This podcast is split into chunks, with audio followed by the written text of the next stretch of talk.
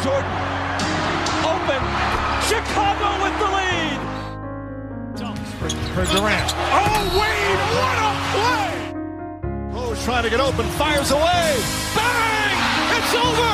The Bulls win. James for the win. It's gone. LeBron James at the buzzer. Curry gets it. Fakes. Fires three-pointer. Καλησπέρα σε όλους. Είμαι ο Μάνος Εγώ είμαι ο Νίκος. και σήμερα φοράμε γραβάτες γιατί σήμερα είναι Σωστός. ένα hack and roll special, το special επεισόδιο των βραβείων. Παραθέτουμε τα βραβεία τα δικά μας, δεν έχουν καμία σχέση με το NBA αυτά. Όχι. Ωραία, Μμμ. ό,τι αποφασίσει το NBA δεν μας αφορά πλέον, γιατί έχουμε πιο σπουδαία βραβεία να δώσουμε, Μμμ. που είναι η κλασική εξάδα, χωρίς clutch player of the year και τέτοια, μη- δεν τα υιοθετούμε αυτά. Ναι. Και η κλασική τριάδα πλέον βραβείων του Hack and Roll με Hack and Roll Player of the Year, Villain of the Year και J.R. Smith Award. Θα τα δούμε όλα στην πορεία. Ο... Κάνω κάθε χρόνο το αστείο με τις γραβάτες. Μου φαίνεται κάθε χρόνο το ίδιο αστείο. Είναι αστείο. Είναι αστείο, ρε φίλε. Ε, εντάξει. γιατί ξέρεις, δεν έχω φορέσει ποτέ στη ζωή μου γραβάτα με τα 8 μου χρόνια ξέρω εγώ, που οι γονείς μου έντυναν για γάμους και τέτοια. Έχεις, α- έχεις απόλυτο δίκιο. Δεν έχω φορέσει γραβάτα ποτέ. Και η ερώτηση Εντάξει, είναι γιατί. γιατί να φορέσει Κοίταξε, γραβάτα. αυτή η παιδική γραβάτα τη θυμάμαι και εγώ. Τύπου, α, Μμμ. πάμε στο γάμο της θείας, πρέπει να φορέσει γραβάτα. Ακριβώς. Γιατί κανένας δεν ξέρει. Ναι, λες και η θεία θα σε δει ξέρω, με το φτεράκι. Ναι, θα και πει, αυτή «Α, το κολόπεδο». Όχι, ρε φίλε, είναι τα κοινωνικά πρότυπα που έχουμε στα, σαν παιδιά δημοτικού, ότι τα παιδιά δημοτικού πρέπει να φοράνε Ναι, αλλά γραβάτε. στην πραγματικότητα οι γονείς μας τα έχουν, όχι εμείς. Εσύ δεν είναι Ναι, ρε ότι φίλε, το φιλοσόφησες και λες: Ωραία, πρέπει να βάλω γραβάτα γιατί παντρεύει τη Σίγουρα. μία μου. αλλά έχει έρθει ποτέ η μάνα σου όταν ήσουν α, 15 χρόνια να σου πει Καλά, τι είναι αυτά, δεν φοράς γραβάτα. Ε, Μα είναι ακριβώς αυτό. Α, λες ότι όταν είσαι πιτσιρικάς. Ναι, Οκ, είναι μπορεί. αλλιώς. Μπο- αυτό μπορεί, δεν το είχα σκεφτεί έτσι. Μμμ. Είναι Τέλος πάντων, εμείς καλή τώρα τις ιδέα. φοράμε τις γραβάτες μας. Ναι, ναι, ναι, τις φοράμε, τις εικονικές Ναι. γραβάτες μας. Μμμ. Και Μμμ. είμαστε εδώ πέρα για να παρουσιάσουμε τα βραβεία μας. Ναι, τα Οπότε δικά μας. καθίστε πίσω. Υπήρξε η κλασική ψηφοφορία στο Instagram, φέτος Μμμ. μόνο. Βλέπω ότι ανεβαίνει σιγά σιγά ο κόσμος που ψηφίζει και με χαροποιεί ιδιαίτερα. Μμμ. Ε, αλλά πηγαίνετε ρε παιδιά. Του χρόνου δηλαδή δεν θέλετε να είστε μέρος αυτού του πράγμα. Κοινωνεί Ναι. της ψηφοφορίας. Και υπήρχε και μια ψηφοφορία που θα μπορούσε να κρίνει το αποτέλεσμα. Ναι, όντως. Οπότε. Από τις 9. Αλλά εντάξει. Από τις 6, 6 ψηφοφορίες. Από τις 6, ναι, σωστά. Τα οι άλλες Hack and τρεις Roll είναι- Awards τα βάζουμε εμείς. Εντάξει, εκεί δεν υπάρχει πολύ δημοκρατία. Συγγνώμη. Συγγνώμη, Απλώ παιδιά. ξέρεις τι γίνεται. Επειδή τα Hack and Roll Awards είναι κάτι, θε- κάτι σχετικό. Ωραία. Άμα Ναι, βάλεις είναι- μέσα τις σχετικές απόψεις όλων των ακροατών μας, Ναι, ναι, ναι. ναι. ναι. γίνεται λίγο αχταρμά. Όντως, ρε φίλε, εντάξει, αυτά είναι δικά μας. Έχουμε πει. Νομίζω ότι σαν podcast έχουμε δώσει πάρα πολύ πάτημα σε κόσμο. Έχουμε φέρει εδώ. Μην, δικαιο... μην ανθρώπους από- δικαιολογείσαι. Δεν χρειάζεται. Όχι, να όχι, δεν δικαιολογείς. δικαιολογούμε. Δικά μας Του είναι. λέω. Δικά μας είναι. Α, αυτό εκεί θέλω να καταλήξω. Αλλά κάπου υπάρχουν όρια. Αυτά είναι δικά μας. Εμείς τα πούμε. Μπράβο. Μπράβο, Ωραία. μπράβω. Αυτό δεν θέλω ητοπάθεια σήμερα. όχι, Παρουσιάζουμε καμία, βραβεία εδώ καμία. πέρα. Είμαστε Δεν είναι δικά παρουσιαστές. μας είναι. Ρε, Ακριβώς. εμείς λέμε ό,τι θέλουμε. Λοιπόν, για δώσε. μου. Κλασικά ξεκινάμε με Rookie of the Year. Δεν γίνεται να ξεκινήσουμε όχι από Rookie of the Year. Ακριβώς. Για Ωραία. δώσε ε, πρώτο υποψήφιου και νικητή. Δίνω υποψήφιου και νικητή. Λοιπόν, ε, υποψήφιοι ήταν ο Πάολο Μπανκέρο, ο Walker Kessler, ο Κίγκαν Μάρι και ο Τζέιλεν Williams. Ωραία, να μιλήσουμε λίγο Ναι. για τους υποψήφιους. Να μιλήσουμε. Εντάξει, Jalen Williams, Keegan Murray, όχι συγγνώμη, Jalen Williams και Walker Kessler έχουν κάνει καλές σεζόν. Ναι. Θεωρώ και οι δύο κάνουν μεγάλο overachieve. Μμμ. Δεν θεωρώ ότι είναι πραγματικοί υποψήφοι στα δικά μου μάτια. Κοίταξε, είναι το κλασικό ψιλοχαμηλό pick. Εντάξει, να μου πεις ο Jalen Williams 12ο. Αλλά ξέρεις, όχι από τα κορυφαία Ε, pick, ναι. τα οποία σε βάζουν έτσι στο τρυπάκι να σκεφτείς. Α, κοίτα, δεν ήταν για 12ο. Μμμ, μμμ. Παρ' όλα αυτά, δεν είναι rookie of the year ούτε ένας το άλλος. Ναι, και, και για τον Williams η OKC βούτυξε για να τον πάρει. Δεν είναι Ναι. ότι θα πήγαινε Ναι. εκεί αν κάποια άλλη ομάδα διάλεγε στο 12. Ωραία. Και μετά έχουμε Keegan Murray Μμμ. που είναι θεωρώ ένας από τους δύο. Εγώ Μμμ. βλέπω πάρα πολύ το case για Keegan Murray γιατί Και εγώ. σαν rookie πρόσφερε ενεργά σε μία από τις καλύτερες ομάδες της φετινής regular season. Γιατί μιλάμε για regular season awards. awards, awards. Σωστά. Πήγα να το πω με πάρα πολύ λονδρέζικη Βγήκε- προφορά και το Βγήκε μετάνιωσα. το, το British accent από μέσα σου. Μπράβο. Ναι, ναι, ναι. Χαίρομαι. Ε, ο Κίγκαν Μάρεϊ λοιπόν είναι, είναι αυτό, είναι ο, ο- όχι πολύ καλά νούμερα για το βραβείο, αλλά πάρα πολύ impact. Ναι. Και οι υποσυνθήκες θα του το έδινουν προσωπικά. Κοίταξε, είναι αυτό που λες.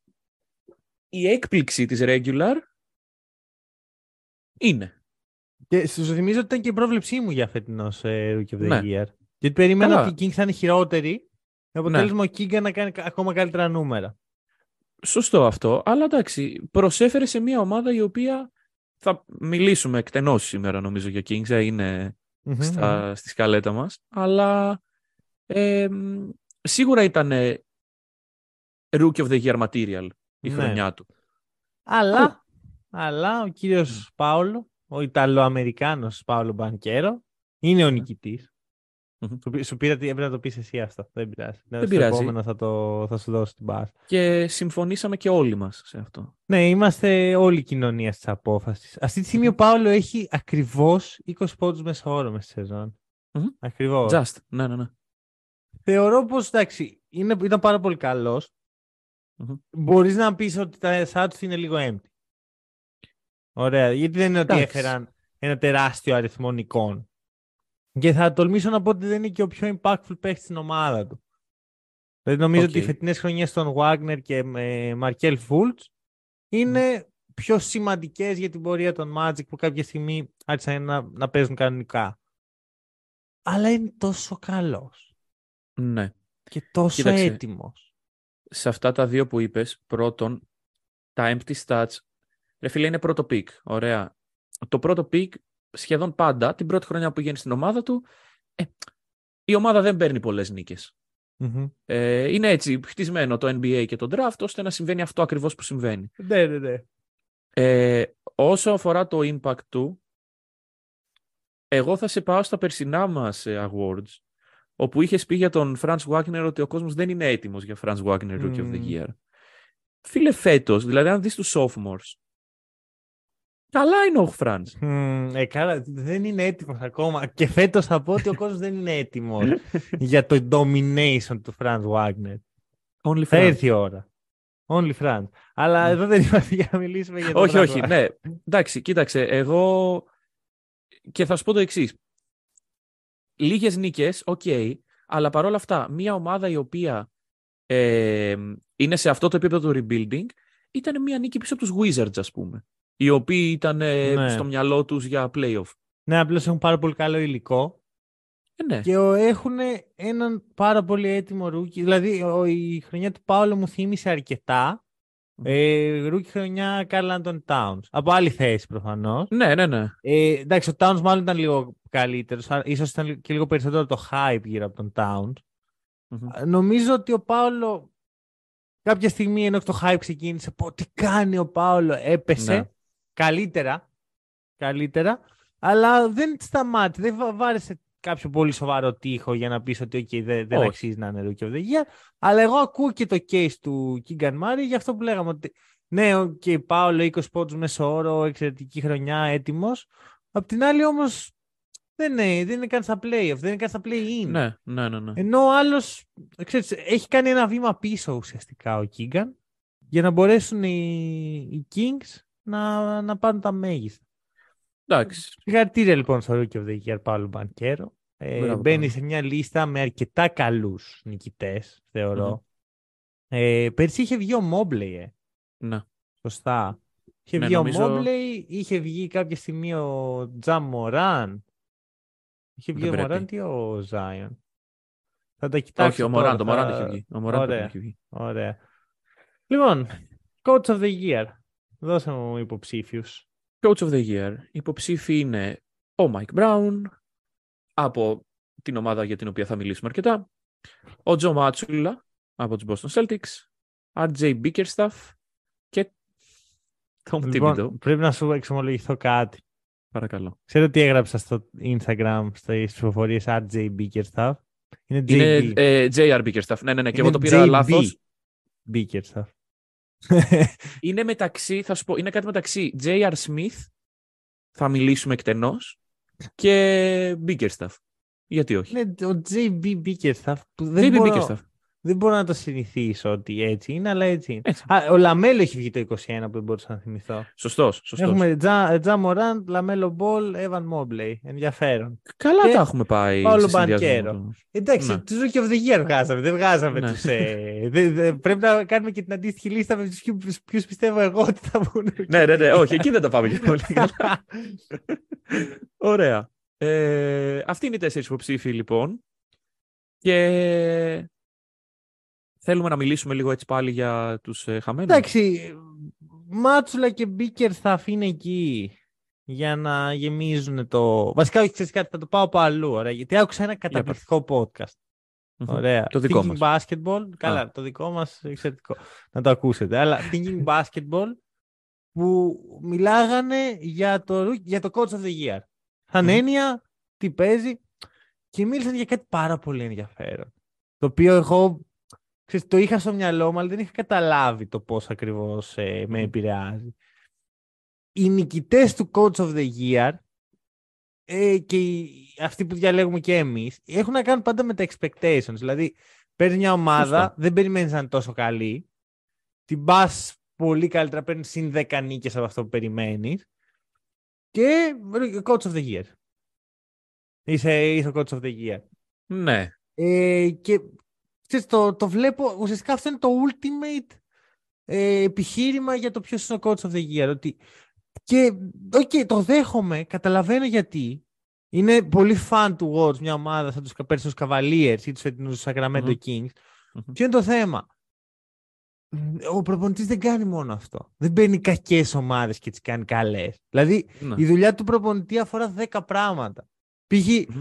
Η Οκλαχώμα, η οποία στα τελευταία τρία χρόνια έχει εξελιχθεί πάρα πολύ και σαν ομάδα και οι παίχτες της. Γιατί δεν παίρνει ο Ντέινολ το βραβείο Coach of the Year για, την, για το Ναι. development των παιχτών; Γιατί δεν παίρνει, ας πούμε, ο Μόντι Williams το πήρε πέρσι. Μμμ. Ε, βασικά, όχι, πες ο Μόντι Williams ότι δεν έχει καλή χρονιά. Ο Πόποβιτ στα καλά του χρόνια. Γιατί δεν έβγαινε κάθε χρόνο Coach of the Year; Κοίταξε, είναι σωστό αυτό. Και πέρυσι σου είχα φέρει και την έννοια του stability. Πέρυσι εγώ είχα ψηφίσει τον Monty Williams και είχα πει ότι επειδή του χρόνου ξέρουμε ότι θα είναι εκεί, είναι ένα πιο safe bet να πεις Monty Williams. Μμμ. Αλλά γενικά πιστεύω ότι αυτό το βραβείο, εντάξει, όπως και όλα τα άλλα προφανώς, έχει μέσα πάρα πολλούς παράγοντες οι οποίοι τείνουν να γίνουν υποκειμενικοί. Δηλαδή, αν εγώ βλέπω NBA θέλοντας να δω κάποια ομάδα να μου κάνει την έκπληξη, θα το δώσω σε... στον Mike Brown.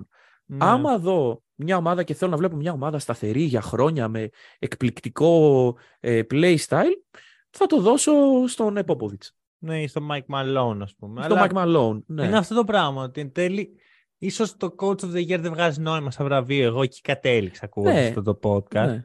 Γιατί Ε, έχεις άλλο, πώς το λένε, άλλα standards. Δεν, δεν έχει Δεν κάτι είναι, κοινό. απλώς δεν ξέρουμε. Δεν έχουμε ιδέα. Και οκ, ε, κάνουμε και κριτική. για- Γενικά νομίζω ότι το να κάνεις κριτική για προπονητές είναι το αγαπημένο πράγμα ενός ε, sports fan, ας πούμε. Σίγουρα. Πω, πω, αυτός δεν μπορεί, αυτός είναι ηθοποιός, Ναι, ναι, ναι. αυτός είναι μυρωδιάς.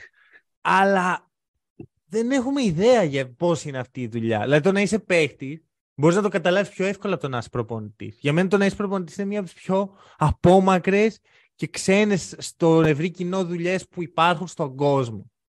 Το να Προφανώς, είσαι CEO της Microsoft είναι πιο λογική δουλειά στο μυαλό σου από το να είσαι προπονητής των Sacramento King. ρε. Εντάξει. Γιατί δεν, έχεις, ουσιαστικά έχεις πάρα πολλούς ρόλους ταυτόχρονα. Μμμ. Οπότε ε, θεωρώ πως μπορεί και να είναι η τελευταία φορά που δίνουμε τέτοιο βραβείο. Μμμ. Coach of the Year. Παρ' όλα αυτά, εδώ πέρα μιλάνε τα expectations και Ναι. στη συγκεκριμένη περίπτωση θεωρώ ότι αν ξαναψήφιζα πριν ακούσω το podcast, πάλι θα ψήφιζα Mike Brown. Μμμ. Πολύ απλά γιατί είναι τόσο καλή η χρονιά του Sacramento Kings. Ναι. Είναι τόσο καλό το μπάσκετ που παίζουν. Και μάλιστα μόνο σε ένα χρόνο μέσα. Αυτό, δηλαδή ο Mike Brown μέσα σε ένα χρόνο κατάφερε μια ομάδα που είχε να μπει 16 χρόνια στα playoff, την πήρε, ξεκίνησε τη χρονιά, η πρώτη χρονιά σε προπονητής και λέει ψήνστε να μπούμε playoff. Ναι. Ναι, και ναι, όχι ναι. μόνο να μπούμε, να μπούμε πανηγυρικά. Μμμ, Ακριβώς. Δηλαδή, οι Kings δεν είναι τώρα. Θα μπορούσε κάλλιστα οι Kings να είναι στη θέση των Lakers, να έτσι να είναι λίγο μέσα στα play να παλεύουν για playoff κτλ. Και, και να λέγαμε ότι είναι μια απόλυτα πετυχημένη χρονιά για τους Kings. Αλλά είναι και δέκα νίκες πιο πάνω από αυτό. Μμμ, μμμ. Οπότε, Ε, εντάξει. Παρ' όλα αυτά, ήταν και ο Tom Thibodeau εκεί, βγήκε δεύτερος στην ψηφοφορία του κόσμου. Ρε, μας Ρε, τρελάρετε. παιδιά, δεν μάθατε τίποτα. Ρε, τι σημαίνει; Ρε, Μην το όχι, νόμιζα βάλαμε πως εξής. τρολάρανε. Κοίτα, εγώ θεωρώ ότι αξίζει να βρίσκεται εκεί πέρα ο Thibodeau. Ναι, γιατί σίγουρα. δεν είναι ότι έκανε μόνο exceed the expectations. Έκανε, Το έκανε his way, ρε παιδί μου. Σαν το τραγούδι του Frank Sinatra, λοιπόν. Μμμ. Στη Νέα Υόρκη. Σωστό. Πήγε με το δικό του τρόπο. Ούτε τι λέει ο Μάνος και ο Νίκος για σύγχρονο μπάσκετ, για αναπληρωματικούς. για τέτοια. Αλλαγές, Όχι. rotation, όχι. Και έχω αρχίσει να είμαι αρκετά high στους Knicks, αν ξέρεις. Το έχω καταλάβει λίγο. Έχω, από αρχι... κάποια ρε, έχω συζήτηση. πάθει λίγο. Θα, θα εξηγήσω σε λιγάκι. Θα εξηγήσω σε Οκ. λιγάκι.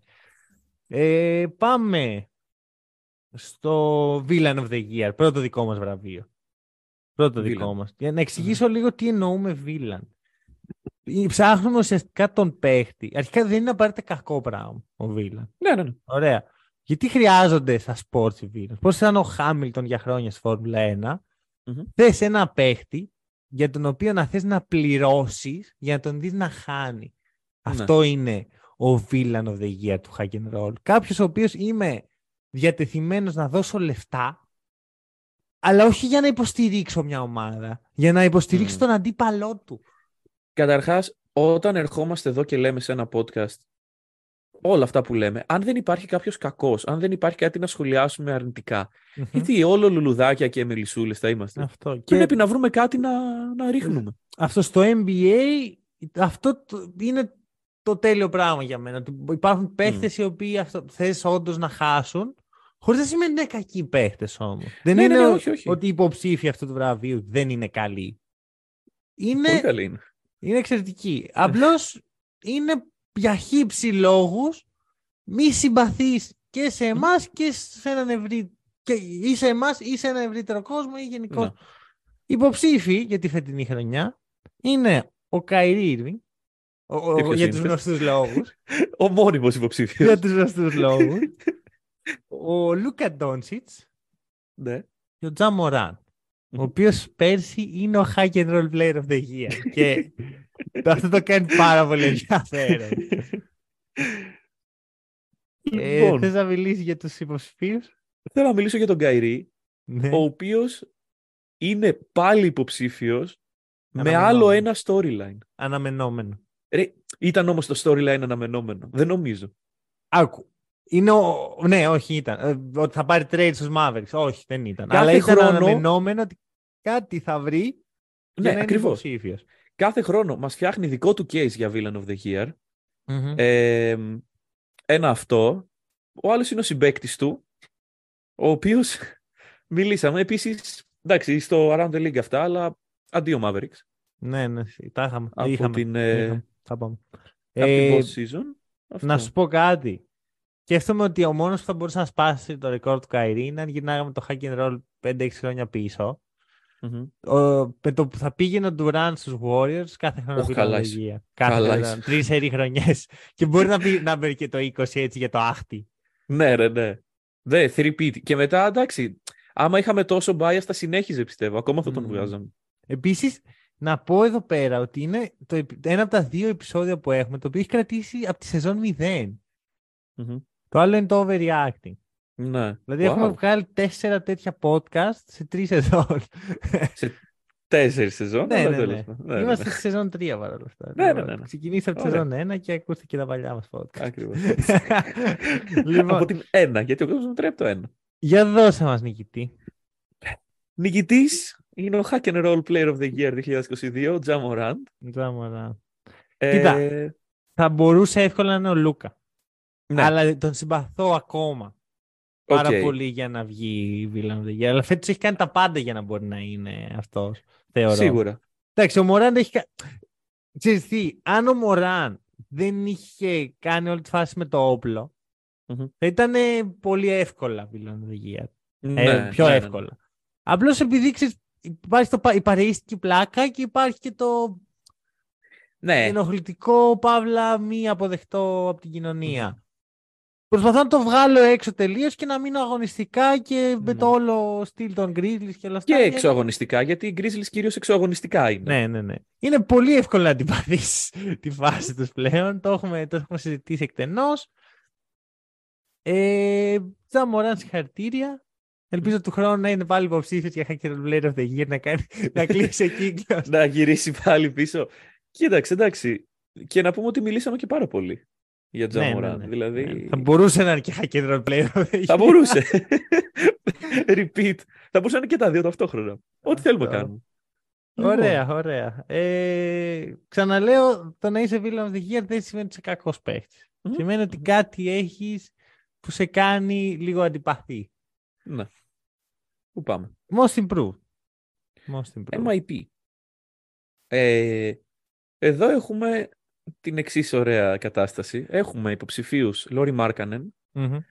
ε, SGA, Μικάλ Bridges και Julius Randle. Όπα, τι έπαιξε εδώ; Μ, Θα εξηγήσω. θα- Για εξήγησε. Θα εξηγήσω. Γιατί hack and roll awards χωρίς μπέρδεμα στις ψηφοφορίες δεν υπάρχει. Το κοινό μπορεί να είδε Julius Randle στην ψηφοφορία και να είπε «Μα καλά, έχουμε 2021». Α, όχι γι' αυτό. Για ποιο; Για τον Emmanuel Quickly πρέπει να εξηγήσεις κάποια πράγματα. Ναι, πού είναι ο Emmanuel Quickly; Άκου, άκου. Λοιπόν, Να εξηγήσω εγώ γιατί είναι δικό μου το φταίξιμο. φέτος. λοιπόν, Για Sixth Man ρε τον έβγαλες. ρε, άκουσέ με τώρα. Γιατί πριν δύο μέρες δεν το συζητάμε. Τι έπαθες; Ναι. Γενικά, παιδιά, να ξέρετε, ο Νίκος δεν είναι πολύ καλά. Πάσχει από μια ασθένεια που διαβάζει όλη μέρα και έχει ξεχάσει και ξεχνάει Είναι λίγο αυτό. τα ναι. πάντα. Ε, και- Συγχωρέστε το. Θα, θα το Ξέχασα φτιάξουμε μέχρι, τώρα. παιδιά, ξέχασα την τοποθεσία του σημερινού podcast. Αλλά αυτό είναι μια άλλη. Δεν ξέρω, ε, τα, τα έχεις πάθει λίγο. Λοιπόν, τι συνέβη. Παρακαλώ. Ε, έβαζα τα τις πληροφορίες στο Instagram μας Μμμ. και τις έβαζα μέσα τη δουλειά. Μμμ. Ωραία, στο, στο διάλειμμά μου από τη δουλειά. Και έτσι πάνω σε ένα μπουμπούλα. Κάπως μου κάτσε και έβαλα most improved τον Emmanuel Quickly αντί για τον Σάι Γίλης Αλεξάνδερ. Ναι. Δεχόμαστε απειλές για άνθρακα έξω από την πόρτα μας και γρήγορα αλλάζω την ψηφοφορία και αντί να βάλω τον Shai στη θέση του Mikal Bridges, το βάζω στη θέση του Quickly. Και εκεί Ναι. δεν κανένας δεν νοιάζεται πλέον. Γιατί δεν είναι ο Shai. Οπότε ναι. το αφήνουμε έτσι. Άρα Οκ. έχουμε πέντε υποψηφίους. Εντάξει. Θα είναι και ο Quickly και ο Bridges, απλά ο Bridges δεν είχε δικαίωμα να ψηφιστεί από το κοινό. Συγγνώμη, Μικάλ. Δεν πειράζει. Και να σου πω ότι είναι μια. Είναι η πρώτη κοντινή μάχη που έχουμε σε αυτές που έχουμε αναφέρει για το κοινό. Όχι τουλάχιστον. πάρα πολύ κοντινή. Βασικά, Εντάξει. μέχρι ένα σημείο ήταν. Ναι, ναι, ναι. Κάποια Μετά στιγμή ξέφυγε ο, λίγο. Ο εντάξει. νικητής ε, βγήκε μπροστά. Ωραία. Ε, ο νικητής του κοινού, να το πάμε έτσι, να Ναι, χτίσουμε ναι, το ναι. case μας. Ο νικητής Ωραία, του κοινού είναι ο Γιατί Λο- εδώ έχουμε διαφορές. Ωραία. Ο Lauri Markkanen. Ωραία. Ωραίος. Οκ. Κομπλέ. Ε, ε, Έτοιμος να πάει στρατό. Ναι, να κάνει τη στρατιωτική του θητεία το καλοκαίρι. Μμμ, μμμ. Ε, για να ξεμπερδεύει και αυτός να μην έχει μετά προβλήματα να... Δεν ξέρω γιατί, αλλά τέλος πάντων. Ε, ρε φίλε, στην Δεν Ελλάδα πατούσε πας να στρατό πεις. για να μπορείς να δουλέψεις μετά. Ο, ο Ισχύει Markkanen αυτό. γιατί πάει στρατός στη Φιλανδία; Τέλος Είναι πάντων. υποχρεωτικό, ρε. Και δεν είναι έτσι σαν εμάς που... Είναι και εδώ υποχρεωτικό. Καλά, Απλώς άμα είσαι εκεί είναι... Βασικά, νομίζω ότι είναι ακριβώς το ίδιο πράγμα. Όπως πήγε ο Γιάννης και ο Θανάσης στον ελληνικό στρατό, θα πάει τώρα ο Λόρι Μάργαν στο φιλανδικό. Εγώ αν έτσι το είσαι στο κατάλαβα. εξωτερικό, στην Ελλάδα, ε, είναι υποχρεωτικό τώρα. Τα καταφέρνεις κάπως να μην είναι. Τέλος πάντων. Δεν θα Άλλη- αναλύσουμε άλλη τώρα. στιγμή αυτή. Άλλη στιγμή. Ε, ναι, λοιπόν, το κοινό έβγαλε το Λόρι Μάρκανεν. Εσύ, Μανώλη, τι ψήφισες; Λοιπόν, κοίτα να δεις. Εγώ ε, ψήφισα τον Μάρκανεν, είναι ο νικητής. Μμμ. Ε, Σκεφτόμουν πάρα πολύ σοβαρά να ψηφίσω SGA. Οκ. Γιατί τι γίνεται; Απ' τη μία ο Μάρκανεν έχει κάνει ένα τρομακτικό leap Μμμ. σε σχέση με πέρσι και ξέρεις, λες α, θα έχει παίξει πολύ παραπάνω. Όχι, όχι, έχει παίξει 4 παραπάνω λεπτά και βάζει 10 παραπάνω πόντους μέσα όρο. Έγινε από reject all-star. Έγινε από συμπληρωματικό κομμάτι building Ενός piece. trade, ναι.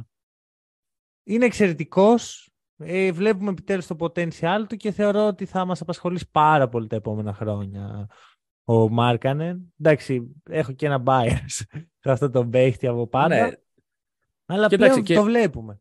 Η διαφορά του με τον SGA είναι ότι άλλαξε περιβάλλον, Ακριβώς. το οποίο και αυτό είναι ένα κομμάτι του case που μπορείς να κάνεις για κάποιον παίκτη ο οποίος είναι most improved. Αν είσαι στην ίδια ομάδα, ε, η φυσιολογική πορεία μιας rebuilding ομάδας είναι οι παίκτες να βελτιώνονται. Και ο Σάι βρέθηκε φέτος πολύ ψηλά. Ε, Ναι, απλώς ξέρεις τι, η βελτίωση του Σάι είναι η πιο δύσκ... ο πιο δύσκολος τρόπος να βελτιωθείς, ας πούμε, ή ο πιο Ναι. δύσκολος δρόμος. Δηλαδή από borderline all-star all-NBA Μμμ. να γίνεις all-NBA είναι το Ναι. πιο δύσκολος σκαλί, θα πω εγώ.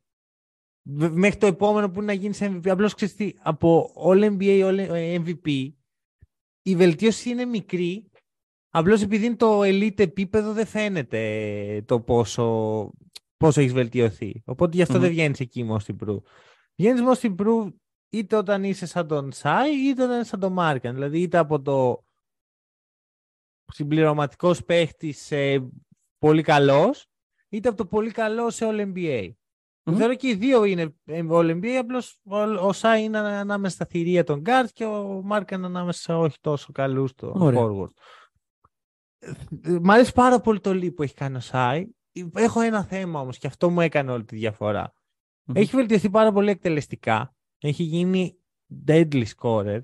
Μμμ. Γι' αυτό και έχει 30 πόντους μεσόωρο, το οποίο και δεν είναι κριτήριο ότι «Α, εγώ βάζω 30 πόντους μεσόωρο. Εντάξει, αλλά δεν το βλέπεις κάθε μέρα. Ακριβώς. Από την άλλη όμως δεν έχει βελτιωθεί. Βασικά θα έχει πω ότι έχει πέσει ένας σκαλί δημιουργικά. Μμμ. Δεν μοιράζει τόσο την μπάλα πλέον. Δεν είναι η προτεραιότητά του να μοιράσει. Είναι, είμαι ok με αυτό. Εντάξει, Αλλά θέλω να δω σου αν πω. αυτό μελλοντικά θα το αφήσει μια κακή συνήθεια να μην μοιράζει και τόσο. Το οποίο μετά θα έχουμε θεματάκια. Η παρουσία Holmgren θα, ήταν, θα δημιουργήσει ένα τελείως άλλο σκηνικό φέτος και πιθανολογώ ότι θα δημιουργήσει του χρόνου. Αλλάζει τον gravity μες στην ομάδα. Δεν θεωρώ ότι ο Σάι θα άλλαζε πολύ το παιχνίδι του επειδή ο, ο Τσέτα ήταν στην ομάδα. Θα ήθελα να το δω. Και, και θέλω να το δω και θα, θα το δούμε κιόλας. Το εύχομαι. Ε, ωραία όλα αυτά που λες. Πολύ καλά. Εγώ όμως, σαν minority εδώ πέρα και σαν ηττημένος αυτής της ψηφοφορίας, ψήφισα τον Julius Randle. Γιατί κάναμε μια συζήτηση με τον Μανώλη προχθές, ότι ο Randle, και μου, μου είπε, αυτός με έπεισε βασικά και μετά αλλαξοπίστησε από τον μεγάλο ηγέτη, ε, ο Randle έχει κάνει μεγαλύτερο leap στα νούμερά του από ό,τι είχε κάνει όταν βγήκε most improved πρόπερση. Ε, ένα αυτό, ένα και το take μου στο overreact ότι ο Julius Randle πρέπει να είναι most improved. Νομίζω ότι εντάξει, έχουμε νικητή. Και να σε ρωτήσω και κάτι. Δεν είναι. Καλ- Λυπάμαι. Καλός και ο Μάρκανεν. Λυπάμαι. Καλός και ο SGA. Ποιος είναι ηγέτης σε ομάδα playoff της Ανατολής, πέμπτη ο θέση Τζέιλεν παρακαλώ. Μπρόνσον. Ναι. Αλλά είναι ο Ράντλ. Άκου, Γιατί θα είναι η σου πω. Knicks.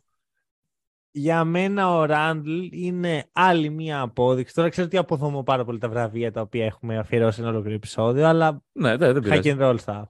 Μμμ.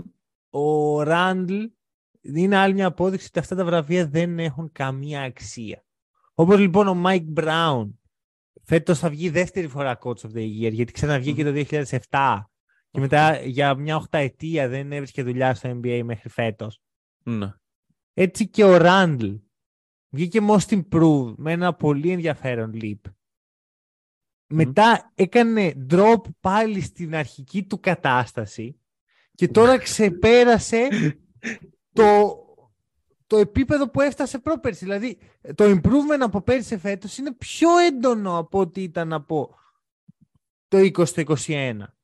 Αλλά κανένας δεν νοιάζεται γι' αυτό γιατί το έχει κερδίσει ήδη μία φορά. Ναι. Είναι ξεκάθαρα θέμα narrative λοιπόν. Όπως Καλά. τότε οι New York Knicks από τα αζήτητα μπαίνουν στα playoff μετά από χρόνια και ενθουσιαζόμαστε όλοι και λέμε «Ω, Τσούλιος Ράντλ, Μμ. παιχταρά, Ο ηγέτης όλων μέγιστα των ηγέτη». εποχών. Ναι, ναι, ναι. Είναι το ίδιο πράγμα. ναι, ναι, ναι, δεν διαφωνώ. Ρε, εσύ, είναι πλήρως υποκειμενικά αυτά τα πράγματα και σου ξαναλέω, είναι το πώς βλέπει ο καθένας τι τον ευχαριστεί να βλέπει.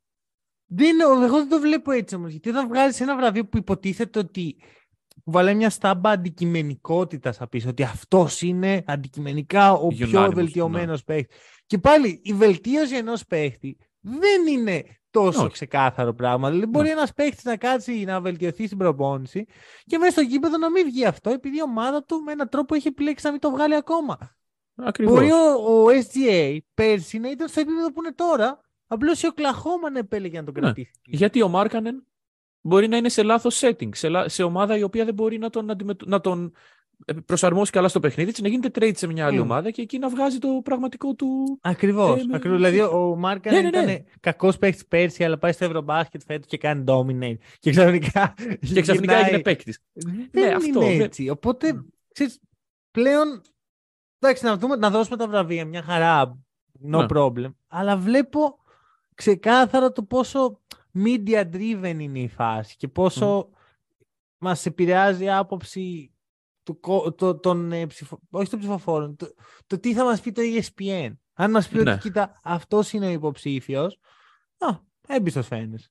Και Ναι, το, ναι, ναι. θα δώσω και άλλο παράδειγμα μετά. Σήμερα αποδομούμε τα βραβεία λοιπόν. Ωραία, τέλεια. Αλλάξτε αναπαυτικά και θα μιλήσουμε για όλη τη. Όλη τη... Αλλά πάμε σε σημαντικά βραβεία. Πάμε σε Ωραία. βραβεία που έχουν πραγματική αξία και που ο παίκτης που το κερδίζει θα πρέπει να νιώθει ε, περίεργα. Γιατί είναι το J.R. Smith Award. το πρώτο βραβείο που φτιάξαμε σαν Hack n Roll. Μμμ. J.R. Smith Award είναι η φάτσα του LeBron James να κοιτάει τον J.R. Smith στη γνωστή φάση. Με τα που- χέρια έτσι. Ναι. Ακριβώς σε πλατίνα, ξέρω εγώ, σε, σε τι, με τι υλικό φτιάχνουμε τα βραβεία, δεν ξέρω. Τα φτιάχνουμε από pure χρυσό. Α, α οκ, σε ε, χρυσό τον λοιπόν. οποίον, τον οποίον μας ε, δίνεται και μας προμηθεύεται μπαίνοντας στο buymeacoffee.com slash hack and roll και αγοράζοντας καφέδες οι οποίοι γίνονται βραβεία. Αυτό. Επίσης, Οπότε, να ναι. πω εδώ πέρα ότι στη, στα βραβεία δεν μένει ο Λεμπρόν και ο J.R. Smith. Μένει ο, ο νικητής στη θέση του J.R. Smith και Μμμ. κάποιος συμπαίχτης του ή κάποιος φαν. Κάποια κατάσταση, ή ναι. κα- ναι. Στη θέση του Λεμπρόν. Αχα. Παιδιά, τίποτα από αυτά δεν σημαίνει. Νο- Μην νομίζουν κιόλας ότι είμαστε Ναι, ναι, τόσο- ναι, όχι, δεν, δεν το έχουμε φτιάξει αυτό. Αλλά θα θέλαμε. Θα θέλαμε Δεν να έχετε είναι- πάρει να αρκετούς υπάρχει καφέδες. αυτός. Μμ. Και να είχαν πάρει μπρο με όσου καφέ και να πάρει αυτό.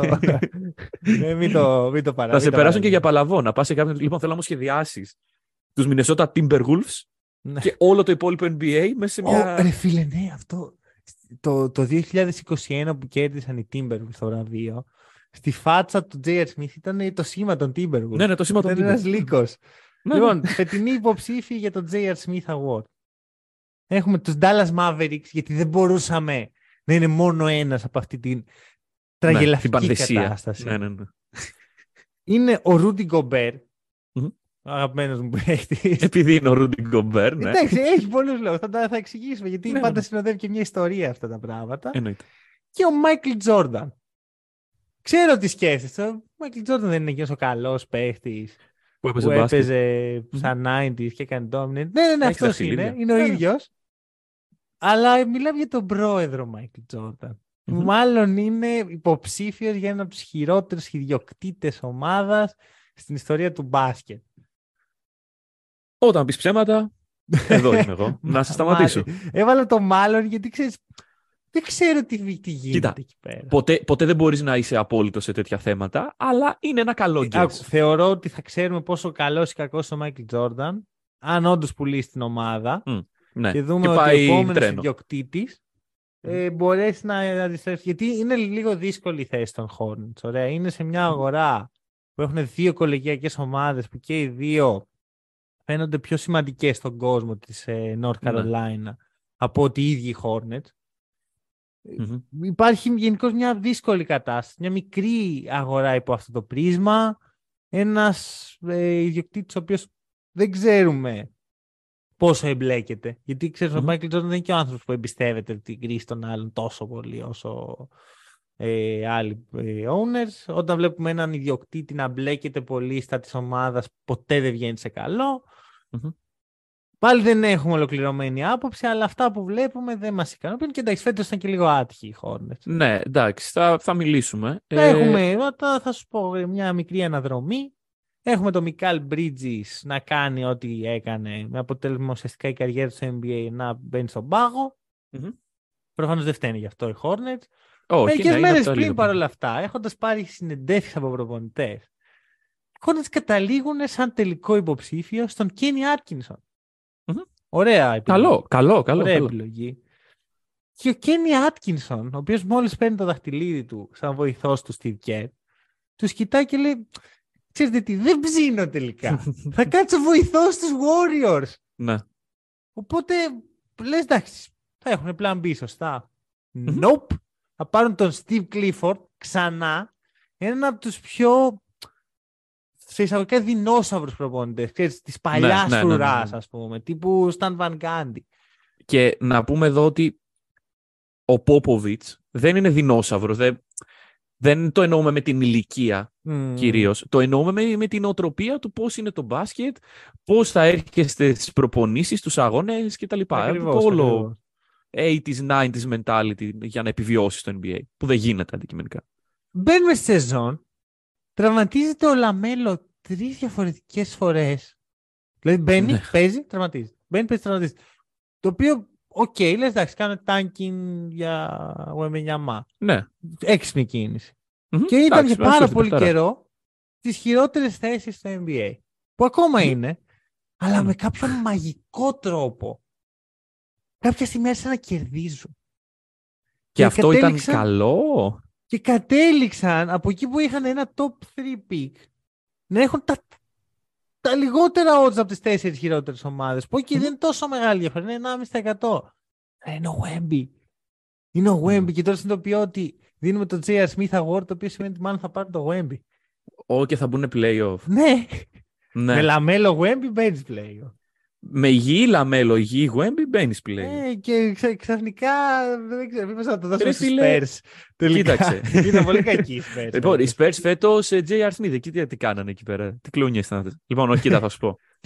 Ο κύριος Μάικλ Τζόρνταν ανέλαβε την ομάδα. Και δεν είναι να πεις ρε φίλε ότι εντάξει, δεν έχει δώσει όμως, δεν έχει κάνει τον κύκλο του το NBA για να πάρουν οι Hornets τα πάνω τους, να πάρουν τα picks, να κάνουν το rebuild τους. Την έχει από το 2010 την ομάδα. Ισχύει, δεν είναι δύο χρόνια. Ωραία. ε, μάλιστα μετοχέ έχει από το 2006, 17 χρονιές. Οι Hornets έχουν μπει στα playoff μόνο τρεις. Α, Ναι, ωραία. Και γενικά έχουν κάνει, ρε φίλε, γιατί τα κοιτούσα λίγο, έχουν κάνει κάτι draft. Μπουμπούκια. Αντί για Damian Lillard και Bradley Beal, πήραν τον Michael Kidd Gilchrist. Ωραίο. Ωραίο. Κατά, Εντάξει. α- αντί για Γιάννη πήραν Cody Zeller, το δέχομαι. Ναι, ρε, το δέχομαι. Ωραία. Ρε φίλε, το δέχομαι γιατί όλοι τον ε, περάσαν τον Γιάννη, ήταν ε, Οκ, 15ο pick. οκ, sure. Και παίρνουν λοιπόν τον Shai, SGA. Ωραία, τον draft άρουν. Μμμ. Τον κάνουν Ωραίο trade pick. για τον Miles Bridges. Που δεν είναι πολύ κακό trade. Κακό δεν ήταν, Μέχρι αλλά να είναι. Ρε φίλε, είναι J.R. Smith Award. Εντάξει, αυτό είναι. Μμ. Είστε, είστε... Είναι, είναι ο SGA, ο LeBron είναι ο SGA, ναι. που τους δείχνει και λέει τι κάνετε ακριβώς; Πριν το δώσουμε στο Michael Jordan, γιατί εκεί πάει. Ναι, έλα. να δώσουμε και τις άλλες δύο ιστορίες που θα γρήγορα. Εννοείται. Θα πεις Dallas κύριος- Mavericks. Να πω Rudy Gobert. Ή θες εσύ Rudy Gobert; Θέλω, έχω ένα fact για τον Rudy Gobert, οπότε Για θα σου πω πες το. Mavericks. Για πες. Το fact είναι ότι ο Rudy Gobert έχει καταφέρει αυτή τη στιγμή να έχει πιο χαμηλό value από το ένα από τα πέντε pick που δόθηκε Ναι. τον Walker Kessler. Δεν ήταν ένα από τα πέντε pick, ήταν το έκτο Ήταν pick. Το ουσιαστικά. έκτο, ναι, ναι, ναι. Ε, ναι. Εγώ θα σου πω Δεύτερο ότι Εντάξει. ο, ο Γκομπέρ ξεκίνησε το case του για J.R. Smith Award όταν υπόθηκε στο podcast τη φράση το σεπτεμβρη Μμμ. ότι κοίτα, ξέρω ότι η Ισπανία είναι σε πολύ κακή φάση φε- και έφτασε τελικό Ναι, με αλλά. ευνοϊκές συνθήκες αλλά δεν θα υποστηρίξω την ομάδα του Ρουτ Γκομπέρ και πήγε και έχασε. Και πήγε, είχε μια ευκαιρία να με βγάλει Και όχι λάθος. μόνο δεν θα υποστηρίξεις, δεν γίνεται. Είχες πει ότι Α, δεν δεν- γίνεται δεν- ομάδα δεν- του Rudy ναι. Gobert να κερδίσει. Δεν, Δεν, γίνεται. πρόκειται να κερδίσει τους Ισπανούς, ναι, και πήγε και έχασε. Είχε μια Έχασε. καλή ευκαιρία να με βγάλει λάθος και έχασε. Sorry. Και, και, και μετά βλέπουμε μια μετριότητα όλη τη χρονιά με τη μινεσοτα Μμμ. Θα μπορούσε κάλλιστα να είναι. Θα μπορούσαν Ναι, να ναι, έχουμε και τρία J.R. Smith Awards. Ναι, και οι τρεις το αξίζουν νομίζω. Δηλαδή και οι Mavericks να πάμε και στο δεύτερο υποψήφιο. Εντάξει, ε, μια ομάδα η οποία έχει φτάσει να κάνει ένα πολύ καλό playoff run πέρυσι. Μιλάμε για την ομάδα που ε, όλο λέμε και ξαναλέμε. Ο Λούκα Ντόνσιτς που αν πάρει δίπλα του παίκτη, ε, πώς θα βγει, παίρνει Christian Wood, φεύγει ο Jalen Branson, αλλά λες εντάξει δεν πειράζει, ξέρω εγώ, πάμε. Με ερωτηματικά Καλά, πολλά. Το χάσαν τον Τζέιλεν Μπράνσον από τη μία ομάδα που δεν, δεν κερδίζει ποτέ τους παίχτες που θέλει. Ναι, και είναι αυτό από είναι. μόνο του J.R. Smith. και από Ισχύει, τους ισχύει. μόνιμους J.R. Smith candidate στην αρχή της χρονιάς. Ναι. Σου πήρανε τον παίκτη τον οποίον. Δεν ξέρω, ρε φίλε, δεν ξέρω πώς το είχαν οι Mavericks στο νου τους με τον Branson. Δεν τον πλήρωσαν τον Μπράνσον. Να Ναι, πλέον, ναι, γιατί απλά- γκρινιάζουν ε, ότι γιατί- κάναν γιατί δεν τον tampering πλήρωσαν. και τα σχετικά. Ναι. Αλλά οι Knicks δώσαν περισσότερα λεφτά από τους Mavericks στον Μπράνσον. Ναι, όχι, Άρα- ισχύει. Αυτό, αυτό περί tampering δεν στέκει σαν επιχείρημα. Ναι, αλλά μας τον πήρατε επειδή κάνατε tampering. Παιδιά, πληρώστε, είχατε δικαίωμα να ματσάρετε. Δεν το κάνατε. Δεν είχαν δικαίωμα να ματσάρουν. Ήταν unrestricted free Α, ήταν agent. unrestricted. Απλώς όταν σε ένα παίχτη κάνεις χαμηλότερη πρόταση από ότι Ναι. η ομάδα που τον πήρε εν τέλει, καλό είναι να μην γκρινιάζει για tampering. Ναι. Γιατί μπορεί να έγινε, αλλά δεν πάβει η πρότασή σου να ήταν χαμηλότερη από τον άλλον. Καλά, το tampering υπάρχει, είναι ανάμεσά μας. Ρε, Δεν μπορούμε να σύμφωνοι. κάνουμε κάτι γι' αυτό. Σύμφωνοι, απλώς όταν γκρινιάζει για κάτι, Ναι, ναι, ναι, καλό ναι, είναι ναι. να έχεις κάνει εσύ όλα τα σωστά πράγματα μέχρι να φτάσεις εκεί. Ρε φίλε, ξέρεις κάτι. Και δεν είναι καν αυτό το θέμα μας. Γιατί γίνεται η όλη φάση με τον Branson. Και λες, ξεκινάμε τη χρονιά, πάμε εδώ όπως μπορούμε. Είναι μια ομάδα σχετικά καλή στη Δύση. Υπάρχουν γκρίνιες. Και πώς αντιμετωπίζουμε αυτές τις γκρίνιες; Πάμε και φέρνουμε τον Kyrie Irving. Τον αδελφό Kyrie. Τον αδελφό Kyrie, Τον αδελφό ο Kyrie. οποίος είναι αυτός ο οποίος θα μας κάνει contenders, θα μας δώσει εκεί με τον Λούκα την καλύτερη επίθεση όλων των εποχών. Μμμ. Οι Mavericks σήμερα δεν είναι ανάμεσά μας στις ομάδες που είναι στα play-in. Το play-in. Είναι ενδέκατη. Και, μη, και αποκλειστήκαν επίσημα. Είχαμε. Ναι. Είχαμε, Είχαμε. χθες το βράδυ που παίζανε must win game με τους Chicago Bulls, οι οποίοι έχουν παγιός στη θέση τους, δεν είναι ότι τους έκαιγε Ναι, τόσο ναι. πολύ τους Bulls, ξεκουράσαν τη μισή τους ομάδα. Μμ. Mavericks, Αυτό είναι. είστε J.R. Smith candidates. Παρ' όλα Άρα. αυτά, μόνο και μόνο για τα memes, για να πούμε ότι και ο Ναι, ναι. LeBron και ο Michael Jordan έχουν κερδίσει αυτό το βραβείο. ο J.R. Smith Ακριβώς. winner της χρονιάς είναι ο Michael Jordan. Ελπίζω Τέλεια. οι, οι φίλοι του Michael Jordan να καταλάβουν τι συμβαίνει εδώ και Ρε, ότι νομίζω δεν ότι και έχει οι να ίδιοι- κάνει με τον Jordan σαν παίχτη, αλλά Ναι. τον Jordan σαν ιδιοκτήτη ομάδας. Δεν είμαστε όλοι για όλα, ρε φίλε. Συμφωνώ. Δεν είμαστε όλοι για όλα. Συμφωνώ. Έτσι είναι. Εντάξει. Έτσι είναι. Και για την ακρίβεια, ο Jordan είναι καλός σε δύο πράγματα. Στο golf Στο Σε golf τρία. και στο μπάσκετ. Το τρίτο; και στο baseball. Στο baseball σίγουρα δεν είναι καλός. Σίγουρα Εντάξει. δεν είναι καλός. Τουλάχιστον για το Λοιπόν. επίπεδο που, Ναι, ναι. που ναι. περιμένεις από τον Μάικλ. Γιατί ξέρεις, μπορεί να λέμε ότι δεν είναι καλός. Νομίζω, λες και αρχινόμαστε εμείς οι διοκτήτες στο Ναι. Hornets. Φτάσαμε Όχι, στο όχι, ναι. πρωτάθλημα. Αλλά ξέρεις, δεν Ωραία. είπαμε ότι είμαστε εμείς καλοί. Παρακάτω. Λοιπόν, έκτο βραβείο που θα δώσουμε σήμερα και προφανώς είναι το εντάξει. Six οδηγία. Υποψήφοι. Οι υποψήφοι μας ήταν ο Μάλκομ Μπρόκτον από τους Boston Celtics, ο Μαλικ Monk από τους για άλλη μια φορά Sacramento Kings, Bobby Portis και η Manuel Quickly, Μμμ, ο οποίος εδώ ήταν που έπρεπε να μπει βασικά νομίζω. Ναι, ναι, ναι, ακριβώς. Ε, αλλά εντάξει, λοιπόν, εδώ έχουμε άλλη μια διαφωνία. αυτό. Ο κόσμος ψήφισε Μπρόκτον. Ο κόσμος Με, ψήφισε με μικρή Brockton. διαφορά Ναι. από Bobby Portis. Από Bobby Portis που δεν το Ναι, ναι, ναι. περίμενα να είναι ο Bobby Ούτε εγώ. Portis τόσο. Ε, Bucks culture βασικά. Ναι, ναι, πιστεύω ότι εδώ έπαιξε Ναι. λίγο ρόλο ότι ξέρεις, ο περισσότερος κόσμος που μας ακούει βλέπει και περισσότερο Bucks Ισχύει από αυτό. ότι τους Sacramento Kings του Malik Monk που είναι 5 ώρα το πρωί τα παιχνίδια τους. Μμμ, μμμ. Είναι και λίγο λογικό. Ε, εγώ είμαι αυτός που διαφωνώ με τον κόσμο σε πρώτη φάση Οκ. και ψηφίζω όχι τον παίχτη των Boston Celtics, όχι τον παίχτη των Sacramento Kings, αλλά τον Emmanuel Quickly, τον, το φωνιά μου. Τον συνονόματο. Τον, τον τύπο που με, με, με έκ- έκανε τους Celtics κάποια στιγμή από πράσινους κόκκινους. Γιατί, Γιατί; όμως είναι η απορία μου; Γιατί; Stockholm Syndrome. Όχι. Αλλά. Απλώς έβαλα λίγο κάτω τα νούμερα. Μμμ. Έβαλα λίγο κάτω το impact όσο μπορούσα και συνειδητοποίησα το Μμμ. εξής. Ο Μπρόκτον είναι ξεκάθαρα ένας καλύτερος μπασκετμπολίστας από τον Quickly αυτή τη χρονική στιγμή. Ναι. αλλά είναι λιγότερος σημαντικός για τους Celtics από ότι ο Quickly για τους φετινούς New York Knicks. Δηλαδή, βγάλε τον Brockton από τους Celtics να έχουν μία-δύο λιγότερες νίκες. Είναι ένα καλό γρανάζι το οποίο και θα, θα βγάλει ακόμα περισσότερο value στα playoff από στη regular season. Αλλά ο Quickly είναι τόσο σημαντικός για τους φετινούς Knicks. Είναι τόσο πολύ το impact. Ξέρω ότι δεν τον συμπα... δεν είναι ο αγαπημένος άνθρωπος στον πλανήτη. Αλλά ήρθε να αναθεωρήσεις. Γιατί ο Emmanuel Quickly είναι μάλλον ο πιο underrated bench player στη λίγκα αυτή τη στιγμή. Παρότι είναι υποψήφιος για Sixman. Νομίζω ειλικρινά ότι ρε παιδί μου, οι Knicks φέτος έχουν κάνει ένα τρομερό run. Mm-hmm. Και βλέπεις παίχτες όπως ο Μπρόνσον, ο Ράντλ, ο Quickly, ο Quentin Grimes, ο Μίτσελ Ρόμπινσον όσο έπαιξε. Όλοι κάνανε ένα step, step ε, δεν θέλω να πω ακριβώς step up. Γιατί, step ναι, forward. Ωραία, πες το step up, πες το step up.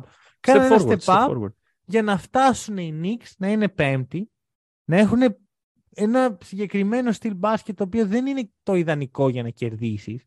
Mm-hmm. Παρ' όλα αυτά όμως να προσφέρουν καλές στιγμές, να προσφέρουν μεγάλες βραδιές, mm-hmm. στα δύσκολα, στα κρίσιμα να παίρνουν νίκες, το οποίο ήταν πάντα ένα πρόβλημα των Νίξ, ότι έπιναν θάλασσα όταν έπρεπε να κερδίσουν.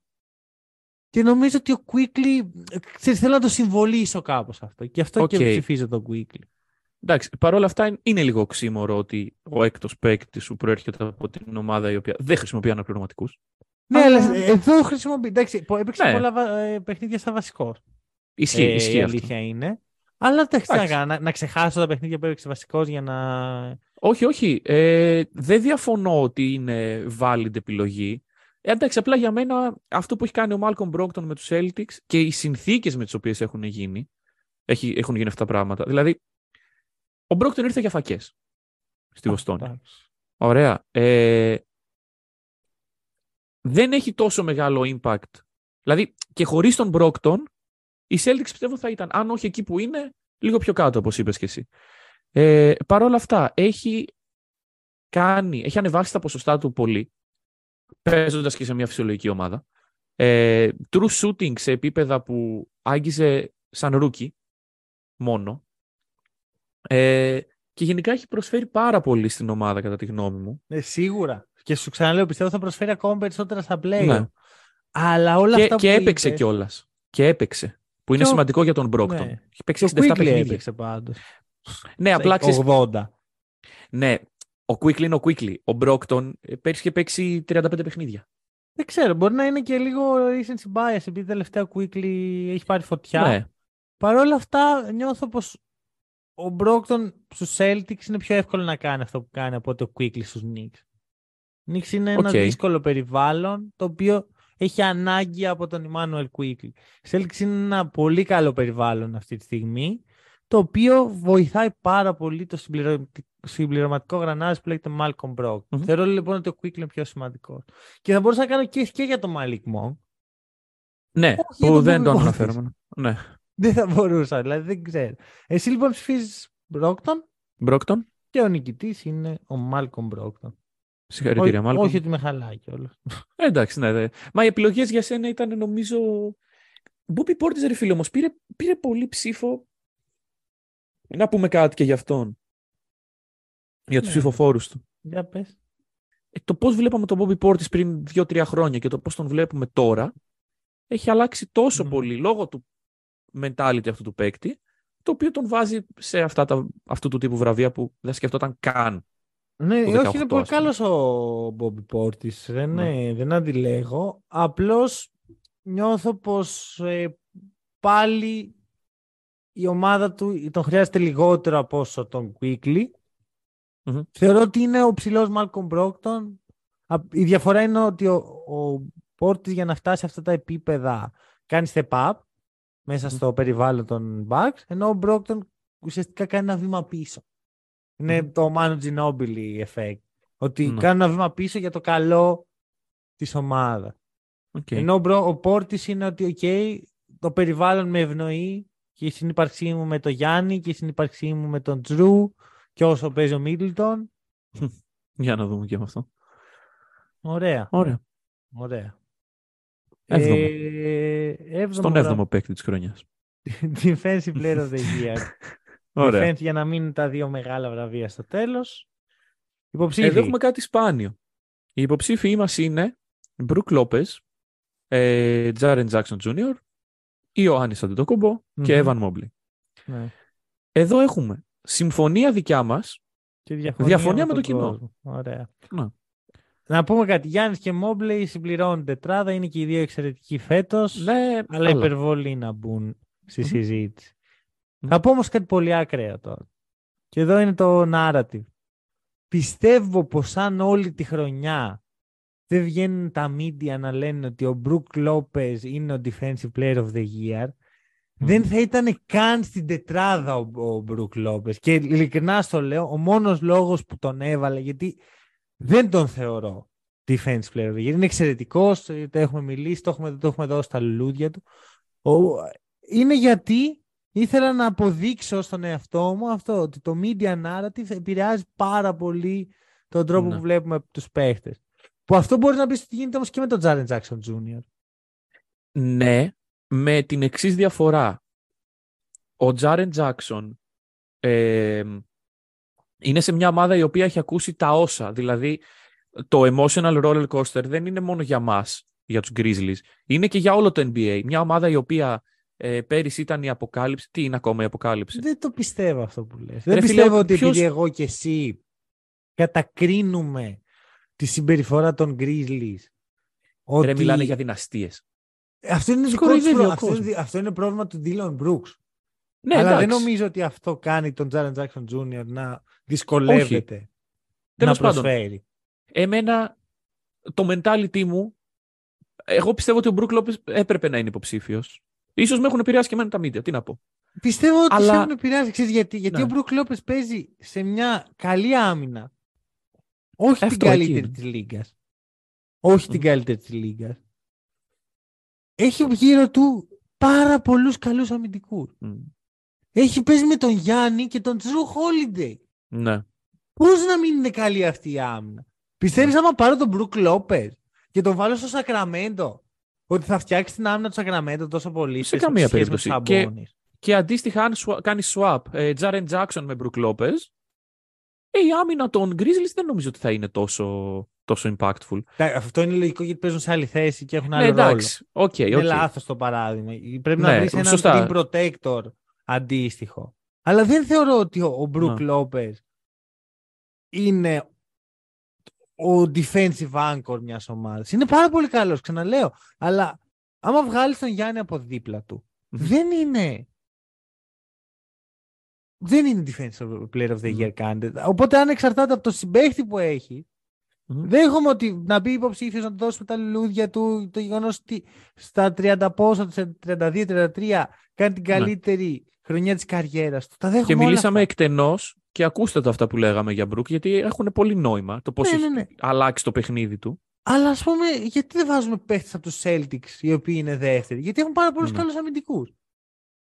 Ναι. Γιατί δεν Εντάξει. βάζουμε τον ε, Jared Allen; Αυτό, δηλαδή, εγώ πιστεύω ότι από αυτή την τετράδα όλοι ε, αλληλοακυρώνονται λόγω των ε, διδήμων. Δηλαδή, ο Brook Lopez έχει τον Γιάννη, ο Evan Mobley έχει τον Jared Allen και μένει ο κύριος Εντάξει, ο Jared Jared Jackson Jr. έχει δίπλα τον Steven Adams. Μμμ. Καλός δεν είναι protector. Γιατί, Ναι. να τα λέμε και αυτά έτσι. Γιατί εμείς Ναι, ήδη έχουμε εντάξει. ψηφίσει Jared Jackson Jr. Ο κόσμος έχει Ναι. ψηφίσει Brook Lopez με πολύ μικρή διαφορά κιόλας. Που Ναι, στο νήμα. και πάλι έρχεται αυτό που λέγαμε πριν. Το να είσαι ένας καλός αμυντικός είναι πολύ πιο... Ε, πάει πολύ πιο βαθιά από ό,τι μπορώ να δω εγώ και εσύ και ο- ακόμα Μμμ. και τα media.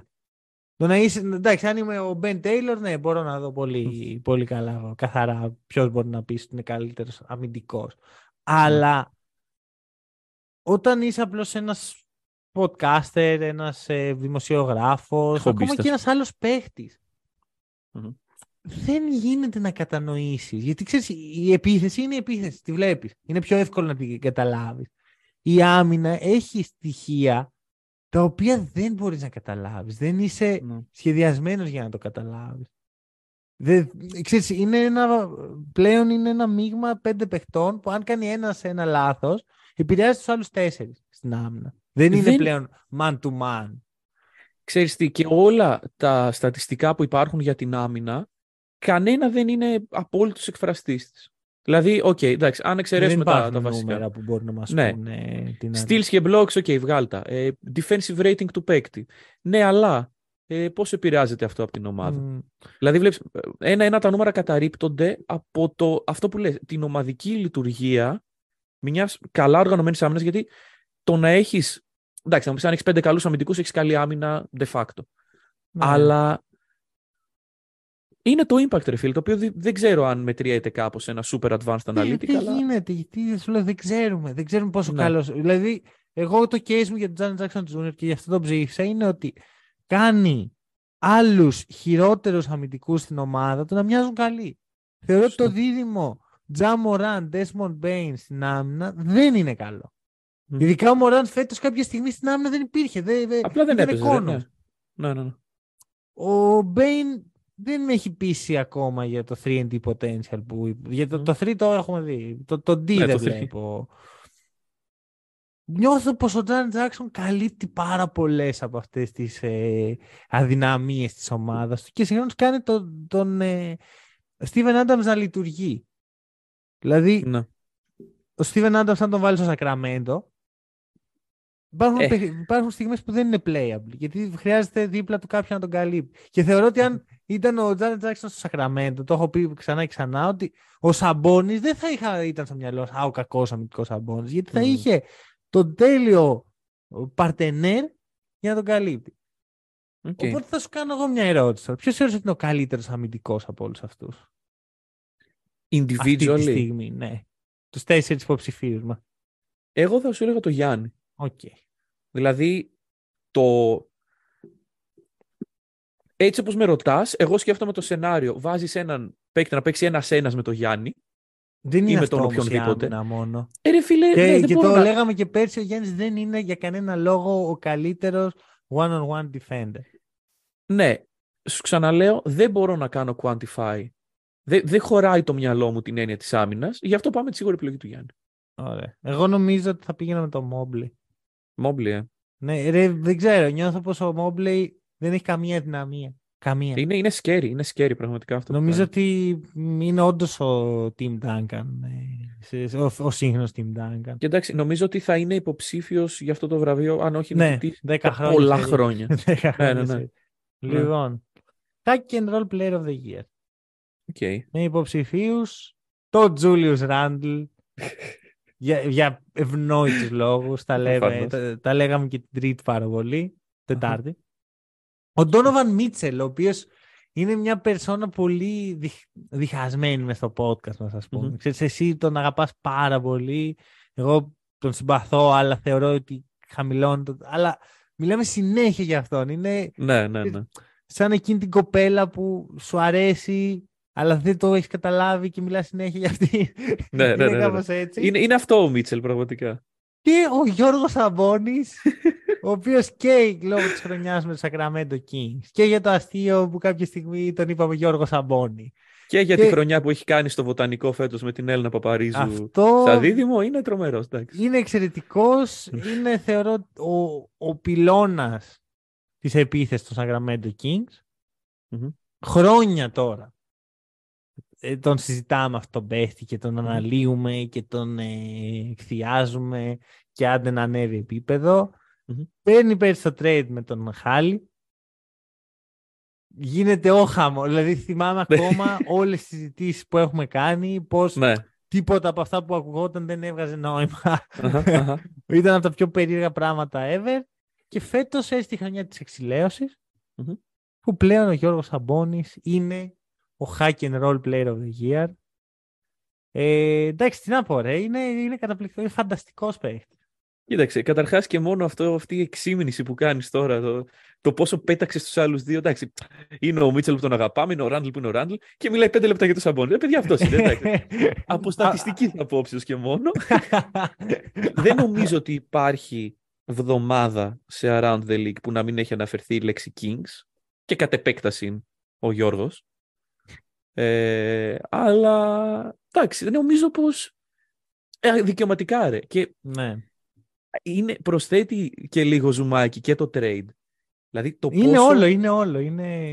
πόσο ε, παθιασμένα αμυνόμασταν απέναντι σε αυτό το trade. Τι κάνουν Ναι, το και- μέλλον τους; Αλλά συγχρόνως υπάρχει ένα επεισόδιο το οποίο βγαίνουν οι... είχαν βγει την άλλη μέρα οι Pacers και πανηγύριζαν σαν να δώσανε όχι το σαμπόνι, στον Ναι, το... τον Buddy Hield για τον Ναι. Χαλιμπάρτον. Μμμ. Και είπα, ρε παιδιά, εντάξει, το σαμπόνι δώσατε. Ναι, Μην ναι, ναι, κάνετε- ναι. Δεν είναι καλό για την ομάδα σας τώρα. Δεν πήρατε κάποιο παιχταράκι και δώσατε. Δεν πήρατε Ναι. τον Πρόκτορ για φακές.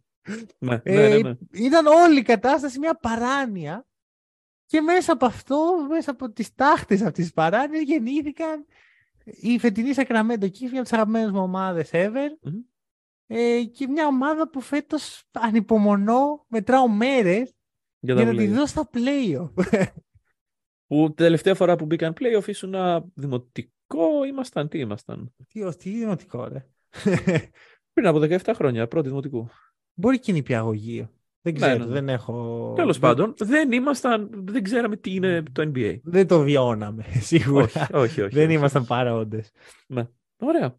Συγχαρητήρια Γιώργο Σαμπών και Γιώργο, έχουμε μπράβο. το, από, από τον Γιώκητ στον Τζαμοράν στον ε, Νομάντα Σαμπόνης που θεωρώ πως δεν θα είναι του χρόνου υποψήφιος για βίνα υγεία, αν και ποτέ δεν ξέρεις αυτή τη λίγα. Ποτέ δεν ξέρεις, ρε φίλε, ποτέ δεν ξέρεις. Μπορεί οι Kings του χρόνου να ξεκινήσουν με ένα 0-20. Μμμ. Δεν είναι ό,τι πιο Kings. Αλλά δεν- πάλι δεν θα είναι βίλανος ο Σαμπόνης, θα είναι ο, ο Μπορεί να έχουν κατακαημένος. κάνει 0-20 επειδή ο Σαμπόνις παθαίνει καηρή και λέει: Εγώ δεν παίζω. Όχι ρε, όχι ρε. Το, ο άνθρωπος είναι committed. Ζούμε Τον σε βλέπεις έναν τον παλαβό committed κόσμο. Σαμπόνης. Ε, εντάξει. Λοιπόν, και πάμε και στο Main μεγάλο. Μμμ. Main event. MVP, hack and roll MVP θα τολμήσω Ναι, να πω. όχι MVP και Για μαλακίες και στο με NBA. υποψηφίους. Λοιπόν, ψιλογνωστοί σε όλους. Ε, Nikola Jokic, Ιωάννης Αντετοκούμπο για άλλη μια φορά, Joel Embiid και Jayson Tatum. Αρχικά θέλω να μου πεις αν εξακολουθείς να πιστεύεις ότι δεν μπορούσαμε να βάλουμε κανέναν άλλον σε αυτή την τετράδα. Δεν βλέπω κάποιον άλλον, όχι. Νομίζω ότι ο πέμπτος θα ήταν ο Σαμπόνις. Ναι, Αν το κάναμε πεντάδα ή ο Fox. Ναι. Θα μπορούσε να είναι και ο Fox. Ναι, απλά Αλλά το ότι δεν είναι δύο το έτοιμος κάνει ο κόσμος. δύσκολο και στους δύο. Ακριβώς, ναι, ναι, ναι. Ε, Ωραία. οπότε, αυτοί είναι οι τέσσερις. Δηλαδή, υπήρχε το case του Λούκα μέχρι να γίνει το trade με τον Καϊρή. Μετά Αυτό. εξαφανίστηκε πλήρως από το τραπέζι. Έχουμε τον Dayton τέταρτο. Δίκαια, θεωρώ. Ναι. Δεν είναι η χρονιά του. Ξεκίνησε η χρονιά του, αλλά εν τέλει δεν ήταν η χρονιά του. έχει μπροστά του το έχει παιδί. άλλα πράγματα στο μυαλό του. Αχα. Γιάννη Αντετοκούμπο τρίτος δεν είναι η χρονιά του. Αν και έχει κάνει μια εξαιρετική χρονιά. Ναι. Θεωρώ πως ε, ξέρεις λίγο... Οι Bucks έχουν αυτό το κακό ότι έχουν κάνει καλές χρονιές και ο Μπρουκ Λόπες και ο Μπόμπι Πόρτς και ο Γιάννης και ο Τζρου, ο καθένας στο δικό του τομέα. Έχουν κάνει την καλύτερη του χρονιά εκτός από το Γιάννη, Ναι. που δεν είναι η καλύτερη του χρονιά. Είναι απλώς ο, ο εξαιρετικός elite Γιάννης Αντετοκούμπο. Μμμ. Αλλά αυτό παίρνει κάτι ο ένας από τον άλλον, ρε παιδί μου. Δηλαδή είναι αυτό που έλεγα πριν Σίγουρα. ότι όταν, ο- όταν, είσαι- όταν έχεις τον Τζρου και τον Γιάννη στην άμυνα, δύσκολο θα, δύσκολο θα είσαι ο defense player of the year. Εντάξει, και να σου πω και κάτι. Και ο Γιάννης σαν κάτοχος του βραβείου δύο φορές δεν τον απασχολεί και πάρα πολύ να παίξει για να Πιστεύω κάνει το νούμερα θέλει πάρα MVP. πολύ φέτος. Πιστεύω Το το, θέλει MVP. πάρα πολύ. Ναι. Το, δηλαδή, βλέπω πώς παίζει τώρα τελευταία. Τώρα τελευταία, μάτς της ναι, αλλά- regular. Μα όχι, πα- όλη τη χρονιά παίζει έτσι. Το γεγονός Ρε, ότι εσύ, έχουμε δεν- φτάσει στο τέλος της regular και παλεύει τόσο πολύ, Μμ. νομίζω πως το θέλει αρκετά μέσα του. Εντάξει, δεν ξέρω. Δεν θα Πάντως, το πάρει, πιστεύω. Το, αλλά... το δικό μας δεν θα το πάρει σίγουρα. Ναι. Και Πολύ έχουμε τους σημαντικό. κλασικούς πλέον υποψηφίους. Νίκολα Γιώκητς και Τζοέλ Εμμπίντ. Και εδώ Πάλι. γίνεται το μεγάλο παράδοξο. Μμμ. Ενώ έχουμε και οι δύο τον Νίκολα Γιώκητς στην All NBA Fair Team. Ναι. Νικητής ομόφωνα και από μας Από και όλους. από τον κόσμο είναι ο Τζοέλ Embiid. Μμμ. Και ένιωθα πάρα πολύ έξυπνος όταν έβαζα το Γιώκητ πρώτο και τον ε, Embiid MVP. Αλλά μου τη λέτε, είχαμε την ίδια σκέψη. Θες να μου Ναι, εξηγήσεις. ναι, ναι, ναι. Λοιπόν, κοίταξε. Καταρχάς να πούμε ότι δεν είναι recency bias. Μην μας πει κανείς, ναι, πήγε ο Embiid και έβαλε 52 στη Βοστόνη και τέλο. Όχι. Καλά, είναι irrelevant. όλη η χρονιά. Ό,τι πιο irrelevant από το Ναι. παιδί. Λοιπόν, όχι, γιατί το διάβασα. Έβλεπα σκρόλαρα εκεί στο facebook και εγώ έβαλε 52, είναι ο MVP μας. Όχι, παιδιά, δεν είναι ο MVP σας για αυτό το λόγο. Αν, αν ο Νίκολα Γιώκητς είχε πάρει κάποιο είδους δαχτυλίδι ε, ή αν γινόταν αυτή η ψηφοφορία δύο χρόνια μετά, μπορεί να τον έβαζα. Αλλά επειδή το τρίτο σερί Μμ. είναι μεγάλο πράγμα, είναι κάτι το οποίο μία φορά έχει γίνει, ε, δεν μπορείς να το δώσεις έτσι απλά. Είναι εξαιρετικός παίκτης. Εντάξει, για μένα τα Εντάξει, δε- κριτήρια σου ξέρεις είναι τελείως λάθος. Γιατί αποφασίζεις τον φετινό MVP με βάση τα πόσα δαχτυλίδια έχει ο Γιώκητς, που δεν έχει καμία σχέση με τη φετινή regular Όχι, όχι. season, και τα πόσα MVP από το παρελθόν έχει ο Γιώκητ, που δεν έχει καμία σχέση με τη φετινή regular season. Δηλαδή, πιστεύεις ότι αν, ήταν, αν είχαν και οι δύο 0 και 0 MVP, εγώ δεν ξέρω αν θα το έδινα στον Embiid τότε. Εγώ προσπάθησα όσο γίνεται, γιατί εντάξει, προφανώς και επηρεάζει λίγο οι όλοι, όλες τις συνθήκες θα επηρεάσουν. Ναι. Και το narrative και το storyline και τα.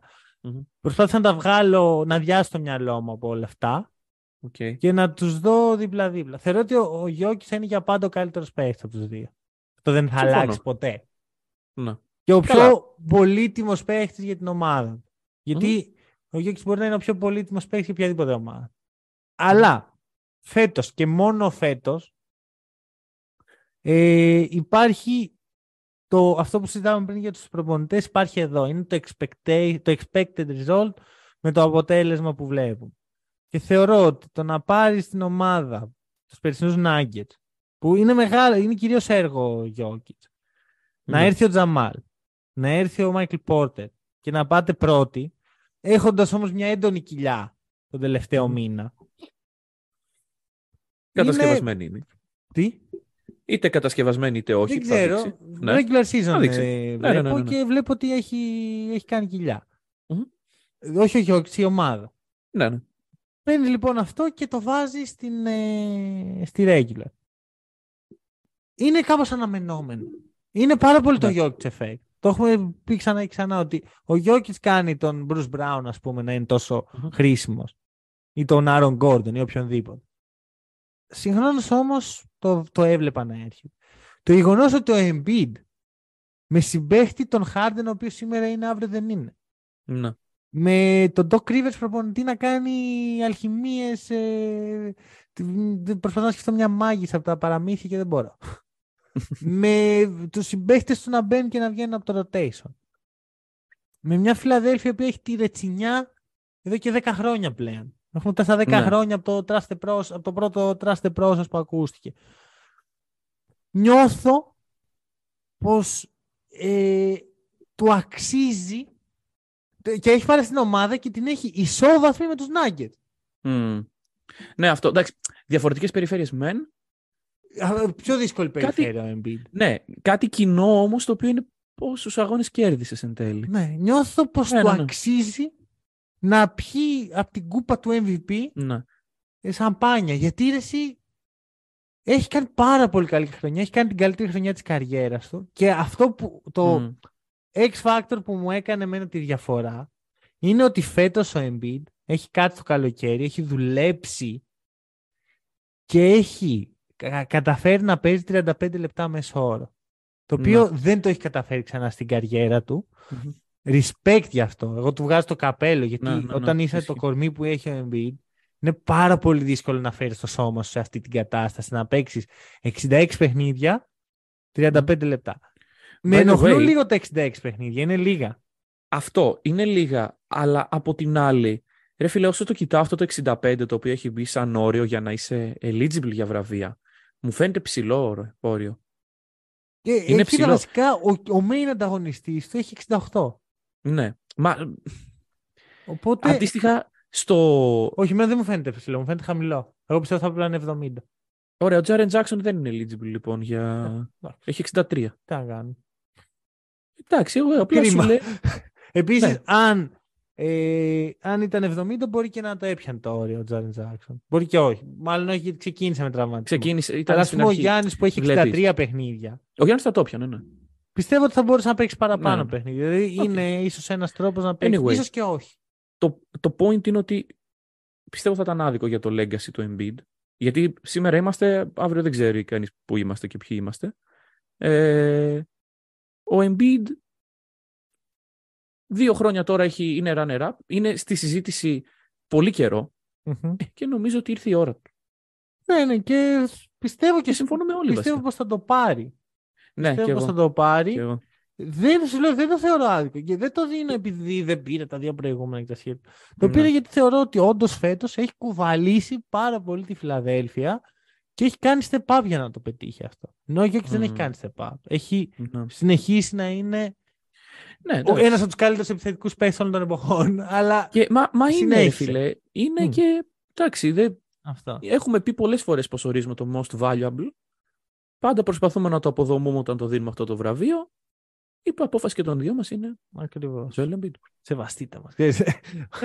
Ε, και εντάξει, Λοιπόν. πήρε το πιο σημαντικό. Τώρα το NBA, αν θα το πάρει, δεν ξέρουμε. Ο Με το δικό φέτος, μας. φέτος μου φαίνεται πάρα πολύ δύσκολο. Πρέπει να γίνουν ε, θαύματα για να φτάσει η Άλλο. Φιλαδέλφια τελικούς περιφέρειας. Όχι, ρε, όχι. Εγώ σου λέω το πήρε το hacker Α, MVP. Έχεις δίκιο. Ποιος το- νοιάζεται τι για το τον NBA νοιάζει MVP? αυτό, όμως; Δηλαδή τι, πήρε το Το hack and roll. NBA MVP.